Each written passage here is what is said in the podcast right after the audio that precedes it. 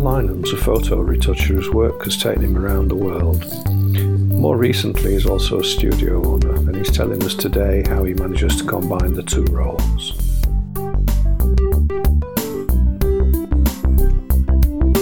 Hello, Phil. Hey, Peter, how are you doing? I'm not so bad. How are you? I'm all right, thank you. Beautiful day today. It's lovely, and it's nice to be talking to you. Um, talking to Phil Lynham, you're a retoucher and you're also a studio owner, but let's leave the studio for the moment um, because I think the retouching was first where it started, wasn't it? Uh, yeah, it was really. Um, after leaving college, I did a like a graphic design degree, and um, after leaving college, got a job at a newspaper, and uh, I sort of started there scanning images in and um, uh, sort of getting images ready for a print. Um, and I was lucky, pretty much within the first week of starting there, we got a new scanner, uh, and free with it came this brand new program called Photoshop. Um, so I was in at the ground floor really with Photoshop, just kind of learning it then, and I've grown up with it ever since. So uh, yeah, scanning in and uh, using um, Photoshop's been been with me since then. And I, I think that's quite interesting though, because what what was that? Was that the early '90s with Photoshop? That's right. Yeah, I mean, I, I, think it did come out a little bit earlier, but uh, as a proper package, it came together really in the early '90s. And uh, yeah, I, I, think the first time I used it was about '90 at college, and then um, when starting work, sort of '91 something like that. And uh, yeah, it was just fascinating. you know, the stuff you could do with it that you couldn't with the normal scanning programs. So it was a it was a really good change. And if it was fascinating then, I mean, the changes that have taken place since are just out of this world, really, aren't they? They are, yeah. Um, there was a time when there weren't any. Uh, there was no sort of uh, dodging and burning tools. It was all separated. So it was. It's seeing these things come in over the years and uh, making it into the program that is today has just been it's been fantastic, really. And and like I say, I've been able to learn it incrementally, so uh, I can keep on top of it and uh, yeah, it's a fantastic program. I mean, that is one thing, really, because because being in at the start, you know, which was a, very sort of primitive program, really, compared to what it is mm. now. Somebody picking it up now and, and, and trying to learn it from scratch now, it's a totally different world, really, isn't it? It is. It is. I mean, one of the good things, though, is that there are now um, much better resources. There, I mean, everything we had to learn ourselves then. I mean, you did get a book, but it wasn't particularly very good, and it was all about making your own tips and tricks and finding things out. Yeah. But now, you know, you can go on, you can Google, you can find these solutions out there. So, um, yeah, in, in one respect, it's it's hard because there's such a huge amount to learn. It's an enormous program. Yeah. But in other respects, you can you, there's now so many resources to uh, to find out how to do things. So yeah, it's it's uh, it's good in that respect. And I think the the one thing that you mentioned there that I would pick on is the fact that you said there were no layers. And I mean, yeah. to to actually use Photoshop nowadays with no layers would be unthinkable, really, wouldn't it? It would, yeah, yeah. yeah. Everything was done with channels back then, I recall, and um, it could be really, really dodgy. I mean, the printers that we used to use, um, you'd have to separate each image off into cyan, magenta, yellow, and black. So it was all split up into separate colours. And sometimes uh, one of the files would get corrupt, so you, the magenta would be damaged or something. So you'd have to try and use the cyan and make it work for the magenta. And oh, it was crazy. Yeah. Uh, so yeah, layers and things like that made things a lot easier. But I suppose the other thing about Photoshop is that I would guess that even now you don't know everything there is about it, and it's a case of need to know, really, isn't it? And if there's something else that you need to know, you go out and find out how it works, and and then develop your technique from there. Yeah, I mean, I've got a good base knowledge of it because I've I've used nearly every aspect of it over the years, um, but there are still new things coming out, and there are still things that are in the infancy, really, in Photoshop. There's a whole 3D as- aspect um, not many people use because it's very clunky, it's very slow, but it's getting better each time. Um, and I think you know it, it, won't be long before that's that's a really big part of Photoshop too. Yeah. Uh, and that's just you know just a side aspect that people don't use. Um, but yeah, there are a lot of other elements yeah. that uh, are really really good on there. So there you were in your early career working in newspapers and magazines, and from what you've described so far, it didn't sound too glamorous. So where did it move on from there? Um, I went to work for a graphic design company, uh, which was part of a printers. Um, and we were doing a lot more sort of automotive work there, and I was sort of designing with Yamaha magazines, and we were doing a lot for Vodafone Ferrari, uh, the branding and things like that. Um, and one of the things that came out of that was that there was cigarette advertising um, on all of the Formula One vehicles for Vodafone Ferrari. Um, so um, one of the needs, because things were changing in the motorsport, they weren't allowed to, in some countries, they weren't allowed to show the um, cigarette advertising anymore.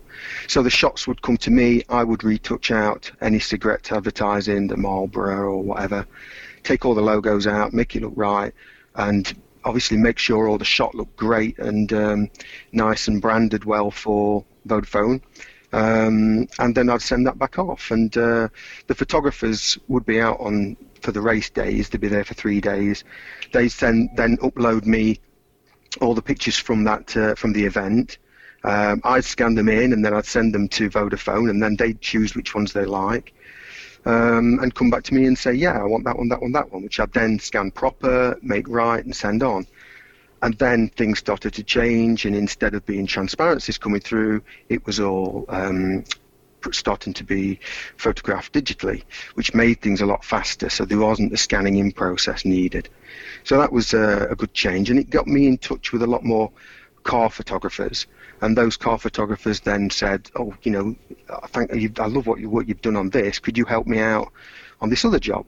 um, outside of Vodafone. So it sort of started and progressed like that until I knew a lot of car photographers and I was getting a lot of that automotive work coming in. So uh, it, my main business ended up being based around uh, automotive, really. Are cars something that you've got an interest in? Um, I'm not a massive car fan. I don't go out racing all at the weekends or anything like that, or doing my own car up. But I have got a uh, a working knowledge of it and of automotive world, and um, I do follow it for that re- those reasons. But um, yeah, I, I, find it very interesting, but it's it's more of a more of a work for me rather than a uh, a sort of hobby or passion. Yeah, and does it? I mean, you were talking about the Grand Prix and things like that, and usually it's just the photographers that are there. Then, so you it doesn't actually take you out onto site with the Grand Prix then. Not not on the Grand Prix, it didn't. No, because um, they were going all over the world with that. But a lot of projects I do uh, these days do have those elements where I have to go and do some travel too. Um, I occasionally get to do some work for uh, for Porsche, um, and when those projects come up, they take me all over the world. Um, and it might be that we're shooting three weeks in LA, and then we're moving up to San Francisco, and then down to Chile, and then we might break and go home for a bit, and then off to um, Australia and uh, China or wherever we needed, and then back to base, back home, and I start uh, putting all the shots together again. So um, I'll go out with a team. Uh, there'll be a CGI guy with me. Um, I'll be there as the retoucher. We'll have a photographer. There'll be a full team um, of assistants there as well. And so when the client is there on set, we try to make sure that that's a smooth process. So they because there are so many elements we have to put together to get one nice shot. You know, we might be shooting one place for the background and another place for the road and somewhere else for the car. We've got to put all that together quickly and give the com- uh, the client the confidence that, oh right, yeah, I know this is going to work. So we'll be all sat doing all this and might be in a Winnebago or um, they'll be out during the day and be handing back the files to me. I'll be working from a hotel. So it, there's lots of ways for it to work, but the importance of that is the um, rapid nature of getting the client to see, yeah, okay, I can see that's going to work. I can see how that's going to work in the brochure. So yeah, they're happy with that. So yeah. so there is some travel, um, but. Uh, these the, those jobs don't come up all the time. It's uh, quite occasionally. Yeah, and so I assume that the reason that you're there on site is because you can actually, at, at that point, actually say whether something will work or not, and say, well, yeah, I can do that, I can't do that. Yeah, and I'll show them quickly that it will work. You know, I'll, I'll, be putting it together in a very quite a rough form to say, yeah, this is how it's going. This is uh, where the sky's going to be. Okay, well, let's make that building bigger in the background. Let's move that tree over a bit, and and we'll get it so it all composes nicely, and uh, and the client will be, yeah, great. That's that's spot on. Now we can move to the next to the next image. And we'd, we'd usually do two shots a day. We'd, we'd tend to go for one um, golden light morning shot and then we'll go for one golden light evening shot and take our time to sort of make sure that they're mastered. Um, and sometimes it'll be night stuff, so we'll be working through the night. Um, so that uh, makes things a bit easier because you've not got the uh, sun dropping very fast. Um, you've got more time in, at night to get things right.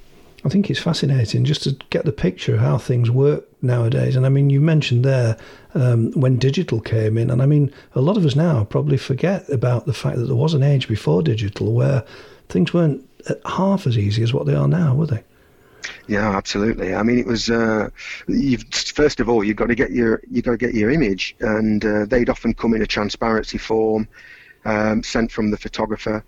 And there's a whole process then of you know putting that onto the scanner and uh, cleaning it down and wiping it down and putting oil on it so you don't get any oil marks and uh, any marks on the image when you scan it. And then you'd be scanning in in LAB values and you'd make you have to enlarge it up to the right size. So it was a really tricky process. And then you'd scan that in and you could either then spit that out to films, which would go straight to print, or you could create that into a file that could then go onto a computer. Yeah. Um, you could to load up a, a scanner drum would probably take you a good 40, 45 minutes, and you'd probably get 50 shots on one of those to then start working up. So it was a laborious process, and and all of that now, you know, it's just click, click, click, click, click. You know, it's digital straight away, and there's a lot less processes in between. You haven't got to worry about the dust on the transparency, or it might be getting scratched, or um, you know, all of these processes uh, have been eliminated now by going straight to digital. So somewhere along the lines there, you, you started off as an employee and then you, you moved to being self-employed. Yeah, and that was really um, after the Vodafone project. Really, it was just by then I knew a lot of car photographers, and um, it was it sent fit to start start on my own really. And um, yeah, I'd, I'd got enough work coming from uh, from other angles to uh, to get cracking with that really. So yeah, that was uh, that was good fun. And how long ago was that? Um, I think that was about uh, 2005. I think 2005 I first started. Um, and I had a different business partner then. We were in a there was two of us working together, but uh, since then I've, I've got on my own way and uh, I've just got my own place now. Right. So I think this is possibly where we start moving towards the studio, and, and you're actually the owner of the boardroom studio in Derby. Um, so how did that evolve? Yeah, well, I had a studio at home which I did my retouching from, which is all nice and secure. Just a small space, just needed for a few computers in there to keep me working. But my internet is pretty poor there, so I was looking for better um, uh, broadband. Um, so I was looking in town in Derby for that, uh, which is only 10 minutes from me, so it was easy to get to. Good internet, and uh, I found a couple of places, but weren't quite quite right. Um, and then I just happened across the boardroom and I walked in and it, I, I, it wasn't really fully for sale then. I was looking at a different building, but as soon as I walked in, I thought, wow, what an amazing space. It's just such a beautiful Georgian, um, the architecture is amazing, um, and I could just instantly see it being a, a photo studio. Um, and I thought, wow, this is great because I can work in the room next door and hire out the studio and um, yeah so that's the that's how it started really. It was looking for internet and then just happening across this wonderful building. But am i right in saying that even though you saw this as being a great idea for a studio there wasn't really any great photography interest there at that time was there? Um, I'd obviously been to a lot of studios over the years uh, with doing car stuff, um, and I've um, always photographed, and I'd done a bit of landscape in the past, and I'd done um, some commercial work, which uh, uh, photography-wise, but not really, and certainly not in model photography. I'd not really had any experience with it at all.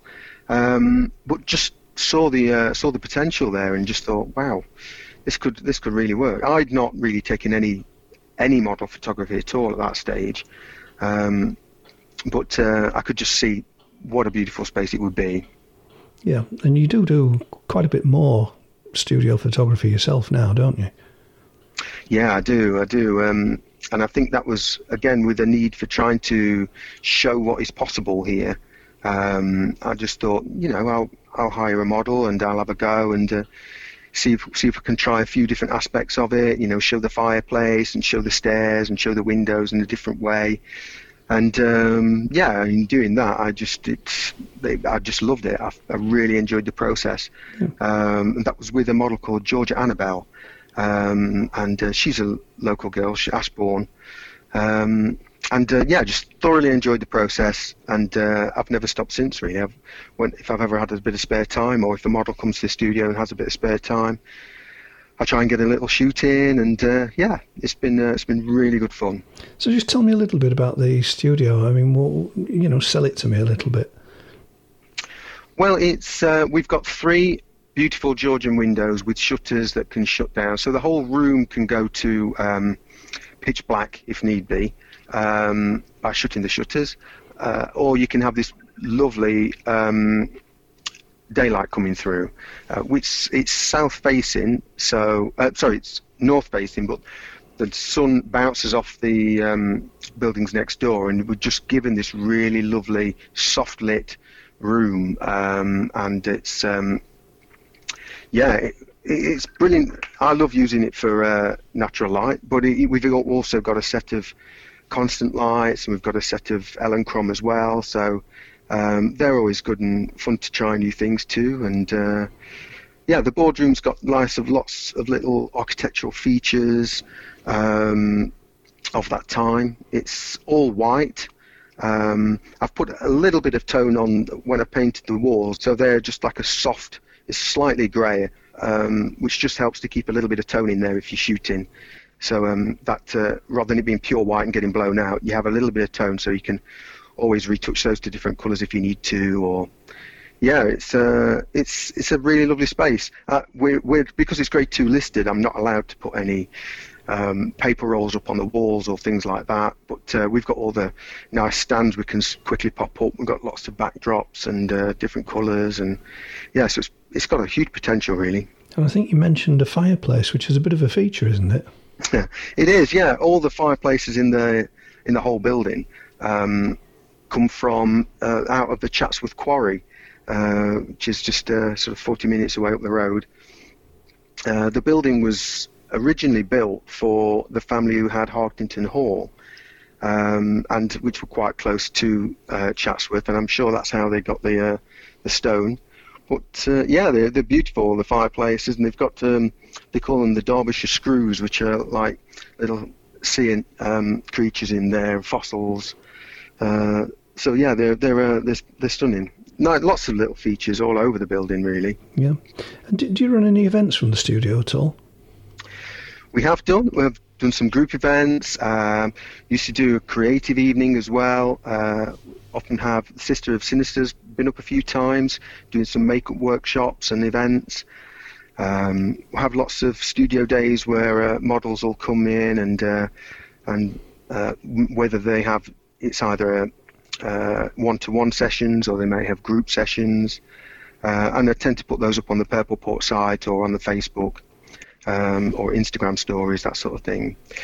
Um, whether the group stuff will continue uh, in the immediate future or not, I'm not sure. What with everything yeah. um, at the moment, but um, I'm sure one-to-ones will start up first. I think, if if anything. And just for anybody who's listening at a later date, we're talking just after the announcement's been made of some slight relaxations of the coronavirus lockdown, um, which means that within the next couple of weeks from us making this recording, there is going to be a return to some sort of normality. Um, but as yet, we don't know.